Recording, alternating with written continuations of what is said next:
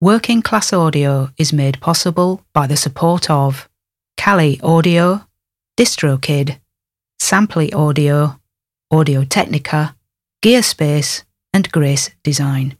This is the Working Class Audio Podcast, session 308. Working Class Audio, navigating the world of recording with a working class perspective. Here's your host, Matt Boudreau. Thanks, Chuck. Hey, everybody. Welcome back to the Working Class Audio Podcast. This is session 308 you're listening to. My guest today is the return of Robert L. Smith. Robert was originally on episode six of the Working Class Audio Podcast. That was a long time ago. He's a producer, engineer, mixer. He's based in New York City. That hasn't changed. And he has worked with some pretty big names out there Lady Gaga, Michael Jackson, Aerosmith, David Byrne, and U2. We bring Robert back to check in about where things stand for him, where things stand during the COVID crisis, how he has navigated uh, the whole thing, and how things have changed for him or not changed. And we're going to get to all of that. So, very happy to have Robert back to join us. So, Robert L. Smith coming up here on the Working Class Audio Podcast. Grab your coffee cups, friends. Let's talk about putting in the hours and hours of hard work. I am a person who thinks that there are no shortcuts to success. You can take some shortcuts in some respects, which will get you a short term victory, but in the long term, that's not sustainable. If you have a track record and a history slogging it out in the trenches and building up your work history, it's going to be a sustainable thing that you can carry forward and build upon. You build your career one project at a time. And some of those projects you work on are going to be uh, well funded, well promoted, and that definitely can be to your advantage, certainly. For many of you, and I throw myself into this categorization, for many of you, you're going to be working for many years on projects that don't get promoted, don't have a big budget. However, you are building a history. I want to discourage you if you are new to the game of audio from thinking that social media postings are your path to success. You cannot simply buy a bunch of gear, post about it, and expect that success is going to come your way. I know I sound like a curmudgeonly old man, but here's the thing.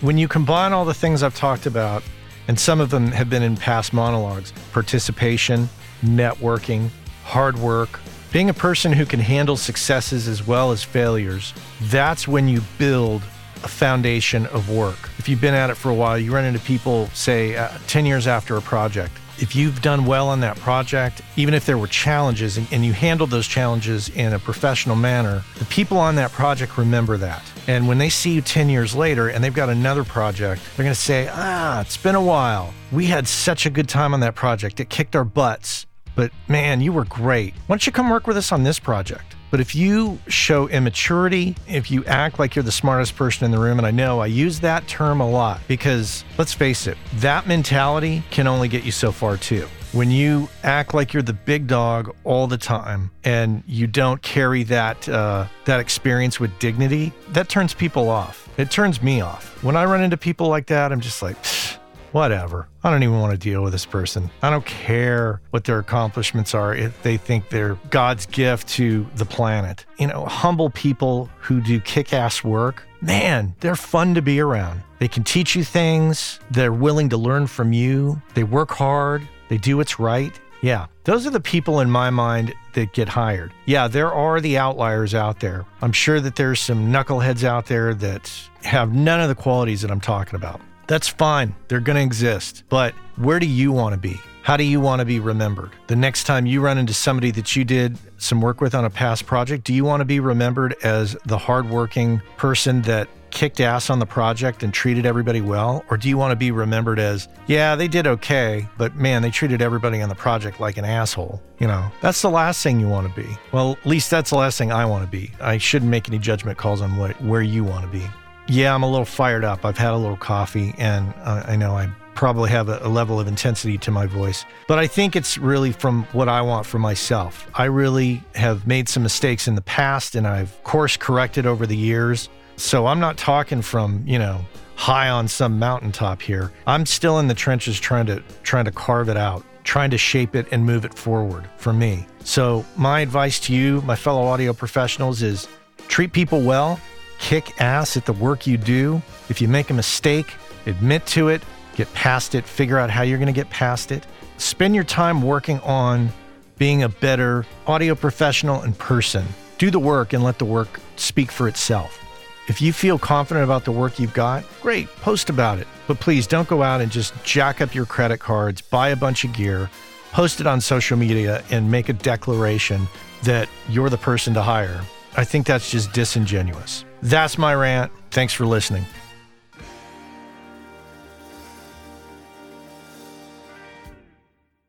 Most of you already know about Grace Design and have known about them for years. Uh, they've been around since 1994. It was started by the two brothers, Michael and Eben Grace, who still run the company to this day. And you already know that they make incredible sounding products for us all. What you might not know if you don't know them is that Michael and Eben are two of the nicest people on the planet, easily approachable, very knowledgeable. You might have met them at a trade show and experienced this. Without a doubt, it's one of my favorite companies out there in the world of pro audio. You m- might have heard me a few times talking about the Grace 908 Atmos controller. I think the most elegant solution, if you're going to be doing Atmos, that is the best solution out there, as far as I'm concerned, hands down. And prior to that, I was using the Stereo 905 controller for many years. Not only that, but most recently, I have used their 108 mic pre's to do the Room 219 combo jazz record that you might have heard me talk about. The point is, is that they check all the boxes for me. They're incredibly nice people. They make incredibly great products. They're located here in the United States in Lyons, Colorado, and employ employ a number of people. They're the epitome of a small business here in the US, and I just love that whole thing. So, if you are in the market for mic preamps or instrument preamps or monitor controllers, this is the company to check out hands down. If you don't know about them, go to gracedesign.com, check them out. And if you're in the market for any of those products, you absolutely have to consider what they offer because what they offer is superior build quality and sound quality. And those of you who bought their products in the 90s that are still using them, you know exactly what I'm talking about. So check them out, gracedesign.com. I know the business of audio is a frustrating one sometimes. The audio part's pretty pretty fun, but it's the business of it and the career part of it that's a little challenging to many of us. I can completely empathize with that. And if you thought to yourself, God, I wish I could talk to somebody about this, you can do that. You could talk with me about it. As a matter of fact, you can book me for a coaching and consulting call over Zoom very simply. Just head on over to workingclassaudio.com. If you click on the menu button at the top of the menu, there is a link that says Coaching and Consulting with Matt. Super simple. Click on the link, book me in for an hour on a Zoom call, and we will discuss your particular situation and I will help you get refocused, re inspired, and figure out what is the best path forward for you. If your situation requires a little more extensive conversation, we can absolutely book a series of calls and, like I say, get you focused and get you moving forward. I've been there, and when you don't have anybody to talk to about it, it's a little frustrating. So head on over to workingclassaudio.com, click on the menu button, and book yourself in for a Zoom call with me. And we can sit down and chat, coffees in hand, ready to tackle the business of audio together. Let's get to it. Robert L. Smith here on the Working Class Audio Podcast. Robert, welcome back to the podcast. Thank you very much. Glad to be back. Yeah, it was like over five years ago, and I'm looking it up now because I don't even remember exactly. you tell me the number is we were. Oh, you were number yeah, it was six. Number, it was number six. So almost 300 episodes later. Wow, that's pretty crazy. I hope you've gotten some rest since then yeah, things have changed a lot for me over these years, as they have, I'm sure, for you. Yeah, yeah. You're still on the East Coast. Still in New York, still in Manhattan. Despite everyone leaving, I'm still here. What about the places that you work? Has that changed much? A little bit. I mean, obviously, you know, here there was the shelter in place lockdown thing back in March. Mm-hmm. Places started reopening a bit, I think around like the end of July, something like that. And I was I've been back in studios since August on. So they're, they're going. It's the mask thing and the hand sanitizer and the microphone cleaning and all that kind of stuff. It's interesting how different it feels, but at the same time, everyone is always so psyched to be there because it's just been that long. You know, these are people that either play in shows or record like every single day. So like to not have that all of a sudden is kind of profound. You know, it, it changes things obviously. It does. I did a session my first session in months recently and it was weird mm-hmm. how cathartic it was for everybody to be there. Yep. It was different. I mean, sessions are sessions yeah. and they have their own excitement, but this was different. This felt different. Yeah, no, it, it does. Yeah, I've done a couple like string dates and band sessions and band rehearsals. It's interesting. One thing that I realized is that I did a whole album of 11 songs. I didn't realize till later that the singer, even though he was in a room by himself, had a mask on for the entire album. He actually sang all the vocals with the mask on. And I was like, wait a minute. That's insane. So, yeah, go figure. I, I, didn't even I didn't think about that until we were done. I was like, wait a minute. He had the mask on the whole time. Built-in pop filter. Yeah. But you know, it's you know, because you have people like, oh, I can't wear it, I can't breathe. It's like, hey, if this guy can freaking sing an album with a mask on, shut up. yeah, you can you can do it. What have been the big changes in the last several years since I've talked to you last? The online thing has grown exponentially since we last spoke. The interesting thing about the pandemic with everyone being at home is that, you know, like I've had my private studio now for 12 years. And once the pandemic hit, it actually there really wasn't that much of a difference in that every day I'm here mixing and mastering or editing or whatever. You know, I mean, you know, I've I do sessions here with people, but for the most part, most of my time is spent working on my own. That part wasn't different, which was kind of funny and sad at the same time. You know, it's just yeah. like, geez, okay.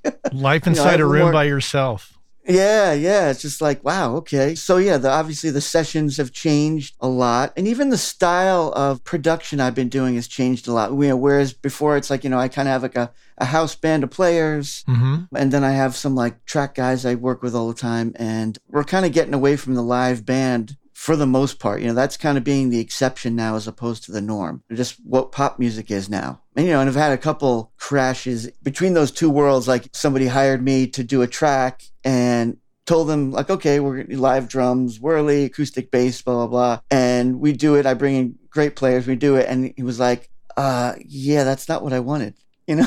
So so a lot of these projects i always have to start out with when they say pop music i have to ask them what exactly they mean because everyone's definition is different especially on depending on their age. You know somebody at 19's version of pop is going to be completely different than somebody's version of at 35 right. So you have to you have to really clarify that because otherwise, yeah, you'll run into a dead end very, very quickly. Do you find yourself when you're working on a project and you're helping kind of get the players together? Mm-hmm. How much do you utilize players who deliver their tracks remotely? I mean, this year I've done it. Most of the projects I've been doing have, have been happening that way. Back in August, I had had two records I was doing.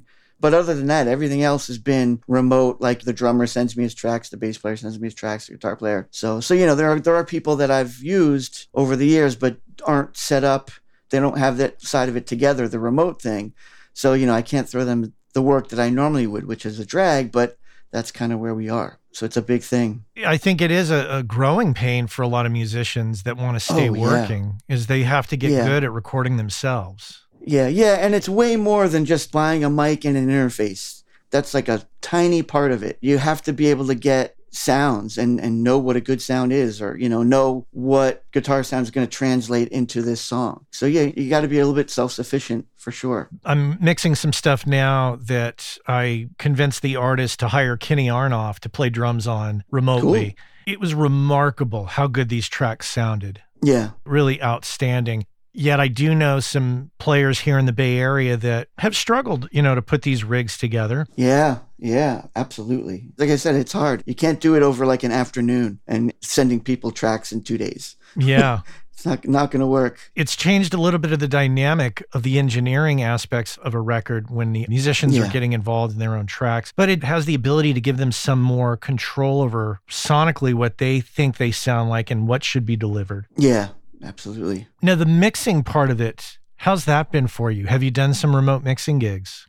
Yeah, I mean, that's actually my main gig, really. I mean, right now I'm mixing three different albums. Yeah, that's kind of my daily thing. You know, like my days of tracking in a studio are the exceptions for sure. So every day is like another song to mix. I have one um, really interesting project came out of Washington State with this new artist. This is my first album that was done by iPhone in GarageBand.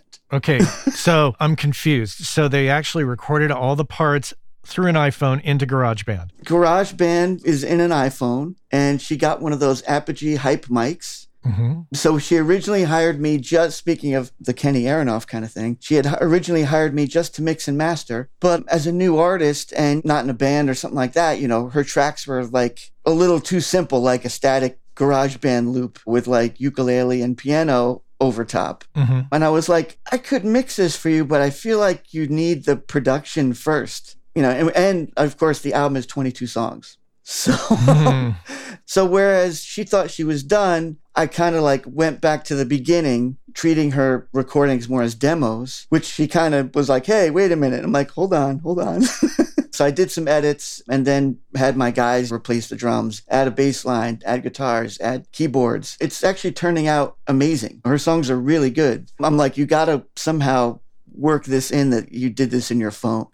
Because she's tracking all of her vocals in her phone. Now, my brain just goes to the point of like the logistics of that. Okay, so you have an artist who's done this. Yep. The process of asking somebody to replace the drums or the bass or, or any part mm-hmm. of the original recording, like how does that work financially? Do you convince her that this is how we should do it and I need to pay this guy X amount of dollars? Or does she yeah. say, take a chance and if I don't like it, I don't want to pay for it? Or no, by the time we got to that stage, she trusted me because we'd gone back and forth a bit before we even did this. Whereas, like, I kind of did some arrangement edits and stuff like that to the song. So she saw what a difference it was just to at least do that. So mm. that, that kind of built in the trust. And anytime I do that, actually, it's ever never really been an issue of like, well, what if I don't like it? They actually have never not liked it. Okay. Because, I mean, so much of it's just having a very uh, considerable amount of communication to start. One thing since we last spoke is that I'm thinking of doing is getting a business card card that says my name and my title of manager of expectations.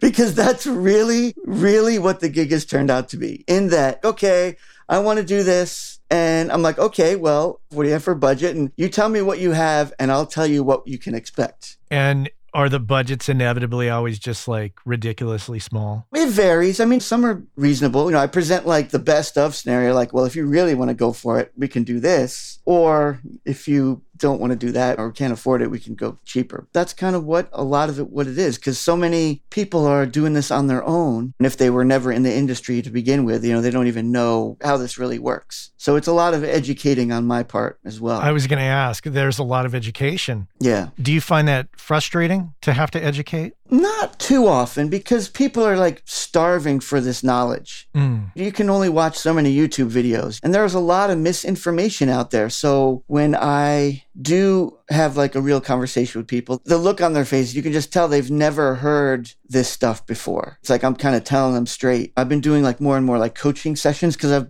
I've always mentored younger artists and engineers and stuff like that previously. So it's kind of evolved into a little bit of a coaching thing where we'll schedule a time and we'll do an hour or something like that. Just basically an online class. But this is them thinking that they still have information they can't find and they really, really need to talk to somebody that's been there. So it's been pretty serious on that end, you know, in a cool way, in that they are just so anxious and taking notes furiously. And it's cool. It's very cool. You know, as I always like to say, it's like, what's the point of having this experience if it doesn't benefit someone else later on? As we're talking, and the audience can't see this, but you've got some gold and what appears to be platinum records on the wall behind yeah, you. Yeah, up on the wall. Yeah. Yeah. So, what is it that you think you've done right that has got you to work on projects that get promoted, have support behind them and sell so that you can put those things on your on your wall there. Probably a good portion of it is it's all in who you know. You know it's all those relationships. In my camp has been the people that have are doing those gigs and making those decisions and working with those companies. And they're bringing me in when they think my expertise can benefit the project. And it's it's it's fascinating to see the difference of a project that has like the machine behind it and one that doesn't. I always tell people, like I was just on a chat yesterday, there's so much music that if there was some kind of budget to really get it out there, so much of this music would really appeal to a massive audience. It's just that the audience has no chance of hearing it. When you know something does or does not have the quote unquote machine behind it,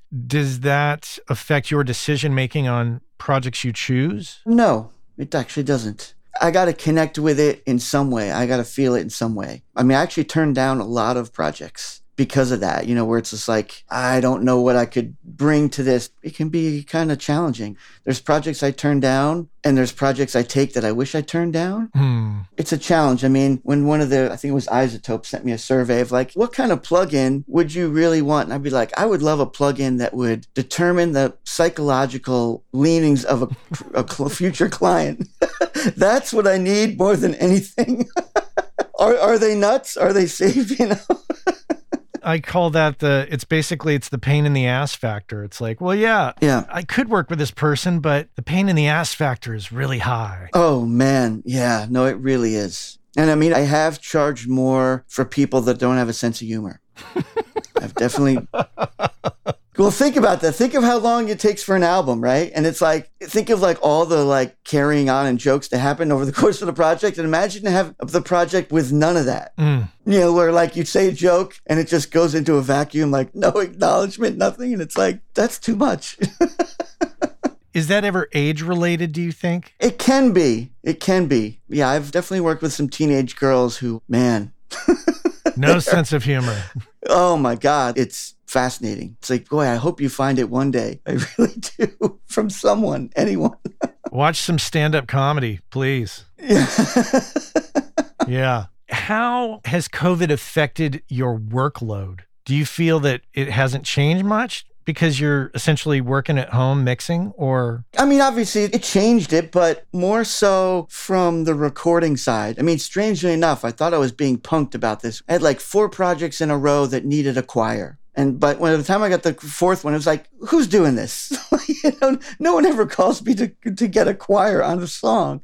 And like by the fourth one, I'm like, come on, like can this really be real? it's like, so I had a few things fall away on that end, just because we, you know, we couldn't get all those people in a room and deadlines. Some of them were for films. Mm-hmm. So I mean, the thing that's really that I'm finding interesting is that because everything sort of stopped there's like all this people are i feel like people are in need of new material. Like think about netflix. It's like all right i watched everything on netflix. What else you got? Because all the production stopped on these films and shows and stuff. And now there's like this sort of void of time. Yeah. It's still going to be a while before there's episodes in the can or films in the can. So so I'm seeing that kind of thing. That's that's been interesting. I mean, I've been still been actually mixing through the whole this whole time, which has been pretty amazing. I didn't really know what to expect, but um, a lot of my clients are from overseas, and I guess people were still rolling in those places. So it's all worked out. Hey, our friends over at DistroKid have created the DistroKid app for Android, which allows you to do some key things such as check your stats from Apple and Spotify, edit release metadata, upload new releases, and a host of other features. And remember, WCA listeners get 30% off your first year at DistroKid. And if you just head on over to workingclassaudio.com slash WCA30, you can follow the link, get your 30% off, and be off to the races. So check our friends out at DistroKid and make sure and get your 30% off by going to workingclassaudio.com slash WCA30. About a year and a half ago, I signed up for Samply.app and I have to report back and say that I'm completely thrilled with it and it's working out quite well. It gives me the ability to upload mixes and masters to the website and provide a super pro looking interface for my clients. They can drop comments in the timeline. They can listen on any device. They can listen to it in high res. And if I want them to pay for the mix or master before they download it, because of the Stripe integration, I can set that up. There's also Dropbox integration, which allows me to quickly create a folder in my Dropbox, which automatically syncs with Samply, makes it much more simple. You should check it out for yourself. But there's a deal to be had. So use the code WCA20. Go to samply.app or samply.app. Use the code WCA20, get 20% off, and you'll be off to the races. It's a fantastic tool that I think you're going to enjoy and will definitely make you look a lot more pro when you're delivering files to clients. Skip that whole business where you send it to them over Dropbox. That looks totally amateur at this point. Use samply.app and use that code WCA20, and I think you're going to be really thrilled. Samply.app. Check it out. So that brings me to how is the work coming in? You you mentioned overseas work. Are you actively doing anything to get that overseas work or is it just word of mouth? I'm not actually. I kind of started the online thing like seriously in like 2007 as far as like branding and slick website and stuff like that. If you recall, it was never cool to like promote yourself as an engineer. Mm. But I at that point I was like, yeah, I could kind of see once Pro Tools like really took over and you know, we're people weren't in the rooms anymore. I was like, I, you know, I got to think of something else here to sort of keep this going. So I promoted myself online, like Facebook ads and stuff for a while. And people find me all the time. I've had people pretty much from every country and they'll just Google music producers or something, and I, I come up pretty high on the list, I guess. So so they find me quite often that way. So it's really been a focus on the website. Like when you say when I'm doing the online thing, is that what you're referring to? To a degree, I've always been active on all the social media stuff, whether it was Facebook or LinkedIn or now Instagram. So I find that that's kind of been a real key. I mean, even to the point where like maybe like six years ago, I had I had a guy hire me, and I had worked with him one time in like 2002, and he hired me because he saw how active I was on Facebook with like all my sessions and stuff like that. It was just like, wow.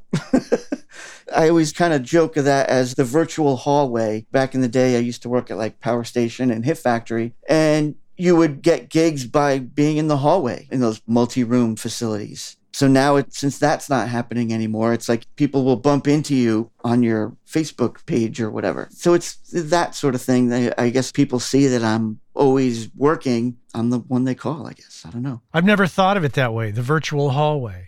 Yeah, no, it's been a real thing. I've had my experience with it and I've no careers careers that have been defined by somebody sitting in the lounge and somebody walking by going, "Hey, do you play whatever?" You know, usually when I get somebody on the show, it's their first time of being on the show, and I'm asking them things that pertain to a career, right? Mm-hmm. Mistakes or anything like that. So you've already been on. So in the last five or so years, or six six or so years, mm-hmm. what have been the big lessons you've learned about this craft? Have you made any big mistakes? Have you learned any great lessons along the last six years? Not too many mistakes, thankfully, because, you know, I got them all out when I was younger. I figure once you get past a million of them, you kind of get a little bit of a break as far as the, the number of mistakes. So once I pass my million mark, maybe I'm in an elite club or something now. it's just more about reinforcing all the things I learned earlier. Well, especially now too, because the online thing is such a thing. There are people that don't trust it, you know, or think it's a scam, which is totally a viable concern. Mm-hmm. I've had people go like, "How can I be sure that this is really Robert Smith replying to me?" Like, well, I'm honored that you think I'd be a scam artist, but um. because sometimes some of these budgets are as big as they were for labels. So it's like, so when you have somebody talking to you through a computer, it can be a little bit of a challenge. I mean, I've had people that I've met online that basically come by, just want to like shake my hand, look me in the eye, and then they give me the deposit. That's a thing. So it's just always more and more about how you work with people, getting people's trust, and running your business like a business. I get like compliments on that all the time. Things that we take for granted. You're running a recording studio or a production company. When someone thanks me for just sort of doing what I do, it's like, well, what have your experience has been before this? Yikes. That, you know, like this is like an exception to you. What are some examples of that? There's a lot of shady people out there that are mix engineers and like, oh, I'll mix your song for $80. Mm. So it's like, well, what exactly does that even sound like? I don't even know. So there's, so there's a lot of scam artists out there that will gladly take your money and not deliver anything like what they promised. Or maybe it'll just take your money and vanish. So there's a lot of filtering on that end. Do you find it's best to get into video calls with potential online clients? Not necessarily. I mean, it does happen sometimes. Mm-hmm. It is strange how often the whole project just stays online and there's, actually never a phone call or a video call Mm-hmm. You'd be surprised at how many are just like that, especially when it's overseas. Yeah, I've done like whole albums with people and we've never actually spoken a word to each other. Do you ever find yourself in a position on a mix with an overseas client where you might approach it in a more Western style way of production?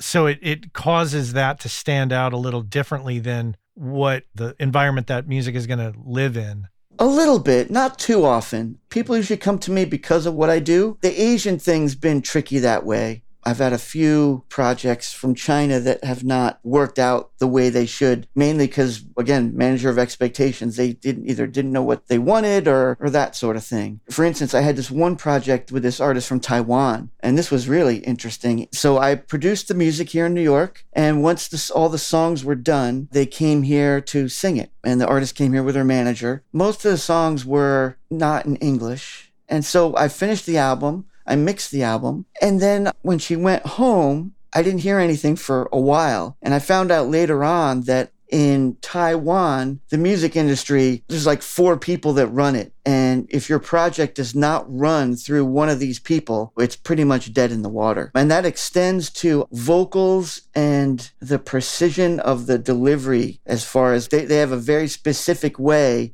that you have to sing things. And if you don't sing it that way, you're wrong. Think about that. It's like the vocal police. And so she'd already invested all this money and she redid some of the songs there with one of the people that's there to like coach her on vocals. But the project never really saw the light of day. So it was like she was kind of shunned for it, even though the record was cool, because she didn't do it the way that you're supposed to do it in Taiwan. It didn't get the acceptance that it could have if she recorded her vocals there at home. I thought that was that's really bizarre. Strange. Yeah, yeah. But once again, just, you know, understanding the different ecosystems around the world. Yeah. Would you agree that it's very tempting just to kind of put on our Western hats and go, well, this is how music should sound? Yes, to a degree. But the one thing I've learned about working with international artists is every country has their own definition of, I'll get right back to you. it's like it could be an hour, it could be a week, it could be a month. It could be years. So anytime anybody says that, it's like all I can recommend is don't sit there waiting. Just move on with your life. If it's going to happen or they're going to get back to you, it's going to happen. I've had people reach out to me for a project and then they vanish. And then like two years later, they're like, okay, I'm ready. It's like, what? Who is this? And what what are we talking about? Yeah, exactly. It's like, um, you do music, right? It's like, oh, oh God. Uh, yeah. That's interesting. Wow. It's a learning process. I guess it is a learning process. I mean, there's language barrier is one aspect, but I mean, this is an entirely different kind of category we're talking about here. Yeah, it's cultural and like how business gets done. I don't know any of that stuff. I'm I'm a mixer. So it's kind of like I'm learning in the fire here. What about budgets overseas versus budgets domestically? They're usually better from overseas quite often. I think in some ways at least from my experience, that they kind of value the craft a little bit more than they do here. Hmm. That's just kind of what I'm seeing. I've had people reach out to me, you know, with some really silly numbers, and it's like, you know, I mean, I'm honored that you, but like, yeah, I'm, I'm sorry, I can't do that. What are your thoughts about post COVID, hypothetical. Let's say we get a vaccine, cases start to clear up, and we all start to go, okay, let's go out a little more. What do you think is going to happen with our business in the post COVID world? Man, I don't know. The heartening thing is, I think most guitar manufacturers have had their best year ever this year because all the people were home and bought guitars or drums or keyboards. And my friends at Sweetwater, it's been bananas here the whole time because everybody's been trying to buy a system or like I'm sitting around here for months. I might as well learn how to play guitar. So that's been kind of cool. So there's going to be this tsunami of songs that are going to come out of it for sure. But I, I can't really say. I mean, I, I've been asking people this question How are you going to feel when you're at your first post COVID stadium concert. You're going to be losing your mind. I mean, is the whole place just going to be in tears?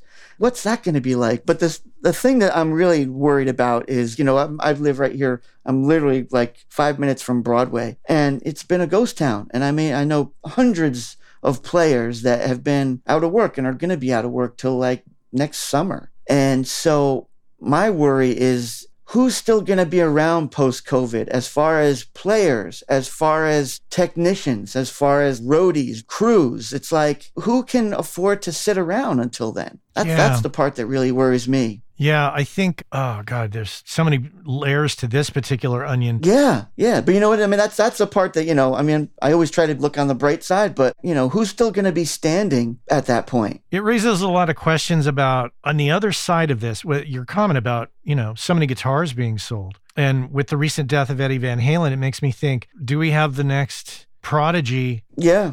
being formed right now? And will Yeah. we will we see that again? And will that cause a shift in the music business in terms of what's popular? Will rock start to rise up again from that perspective? hmm That's what crosses my mind. Now, the other part of that too that you you mentioned, like going to a concert and losing your mind. I wonder, and I won't go into a political rabbit hole here, but the country's been very divided for quite some time now.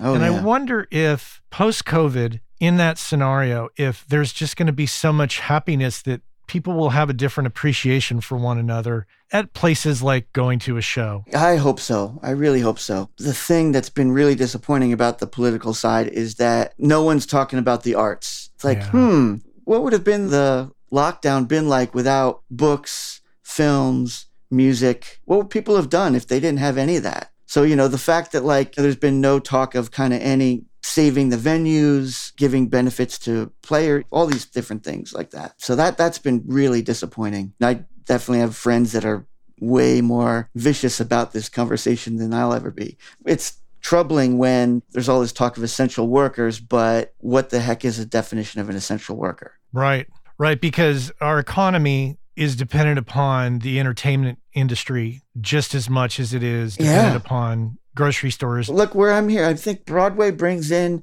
it's like 16 billion dollars a year. So with Broadway being gone, all the tourists are gone, all the hotels are closed. The cabbies are penniless because there's no fares. hmm because here it's like so much exists. You know, there there are people that come all over the world for like two weeks here just to see as many shows as they can. And in that time, they're eating and they're traveling. You know, so with all that gone till like next year, it's really leaving this serious vacuum. So that that part really worries me a lot because I, like I said, I have a lot of friends really suffering, and especially older players that primarily did shows or tours or don't have a recording set up at home Mm-hmm. you know they're the ones that have been sitting around some of them i can't get on the phone because you know they're probably so out of their minds so that part's pretty hard for sure assume New York is going through what San Francisco is going through, which is rents are going down, people are leaving left oh yeah and no, right. it's been an exodus here for sure So then that's going to affect what happens on the back end of all this. yeah It's going to be pretty challenging. yes i mean you know the, i guess the big thing is, is that no one knows what this is going to be like there's no book to look at there's no no no guy to ask it's like hell if i know Yeah, it's my first pandemic. yeah that's exactly what I, yeah, that's, the, that's what I hear quite a bit. yeah Is this your first pandemic? Yeah.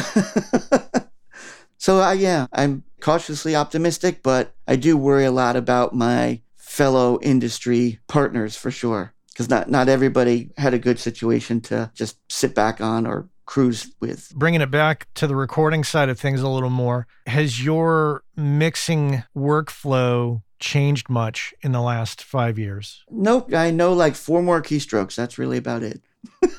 Mixing in the box, right?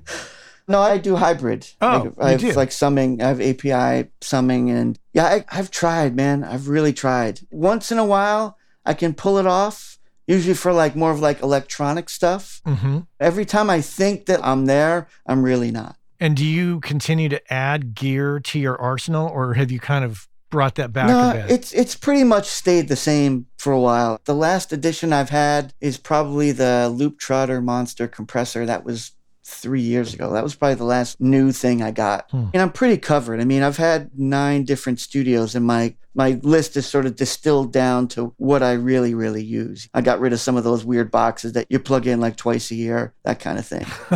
so it's all just sort of like the staples that I have here. What about microphone collection? Because you're mixing more and mastering, so I still have a big mic collection. I have like a hundred mics. and you're living in an apartment in Manhattan, right? Yep. And how many square feet do you have? Let's just say it's really small. Do you cram all those microphones in?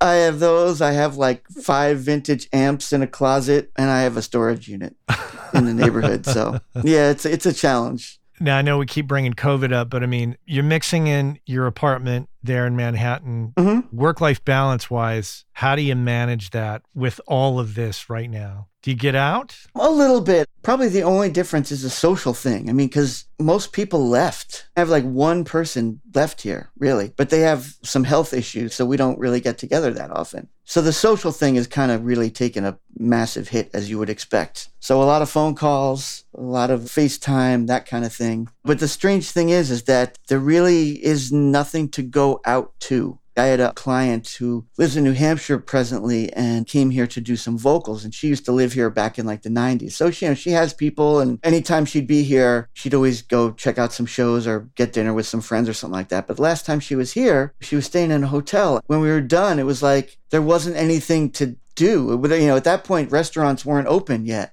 Mm. So it was like, well, you can walk in Central Park.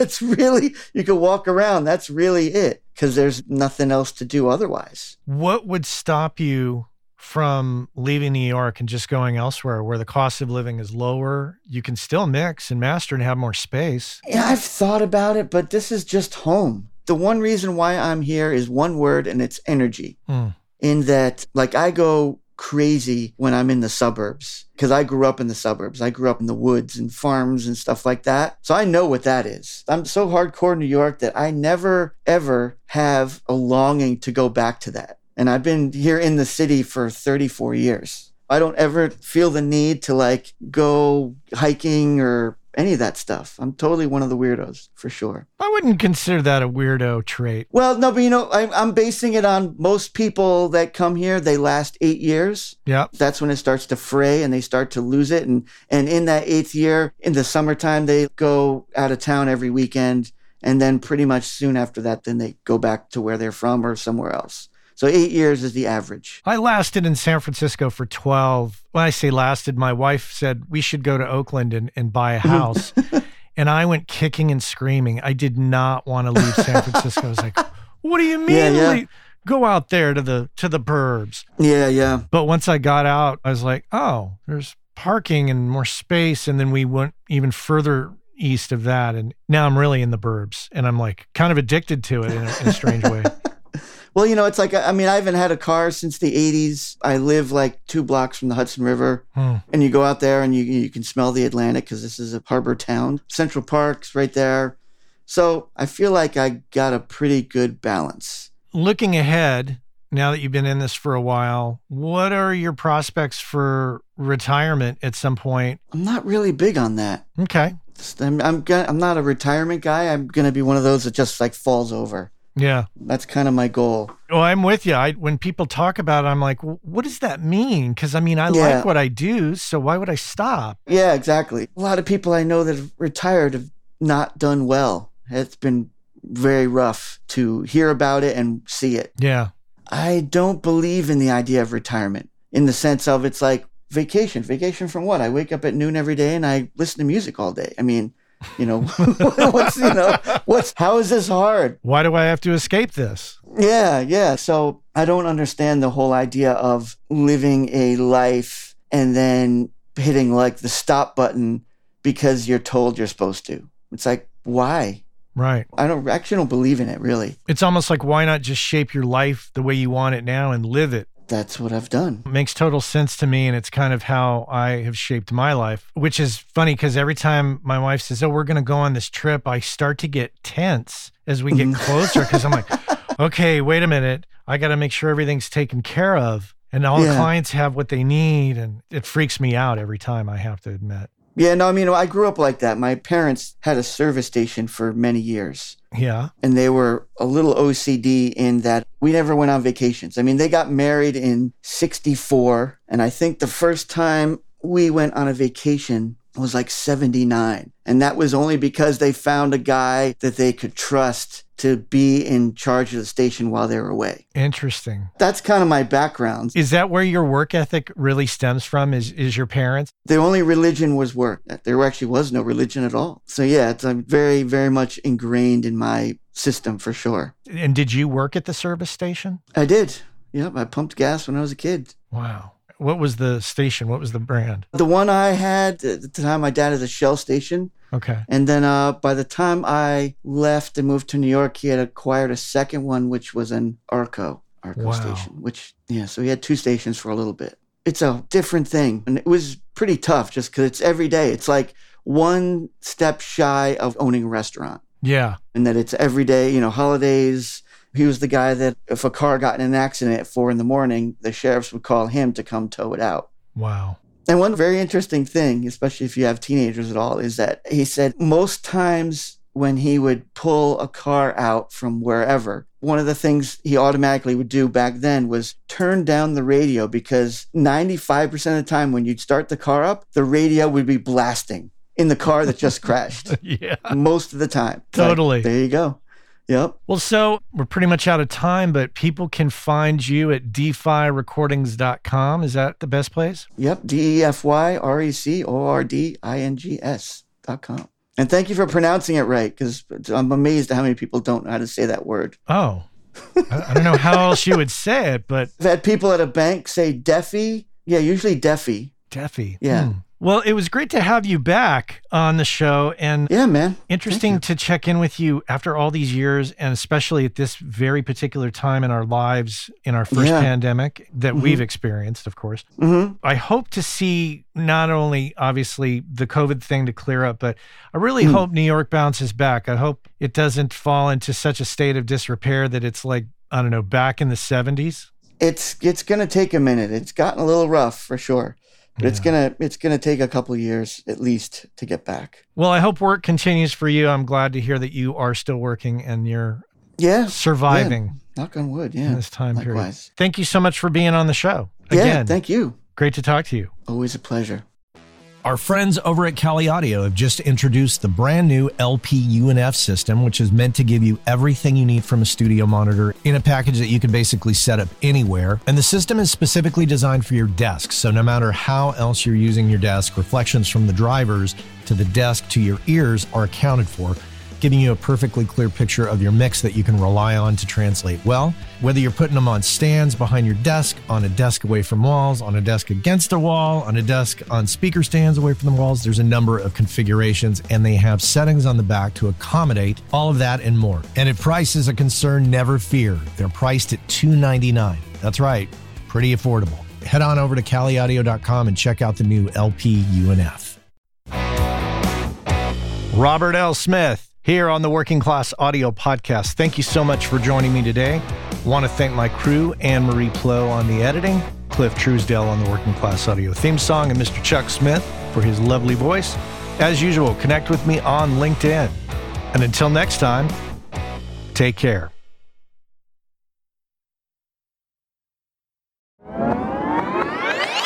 Hey, I know many of you are aware of this, but for those of you that aren't aware, Working Class Audio sponsors the forum over at gearspace.com called Audio Life.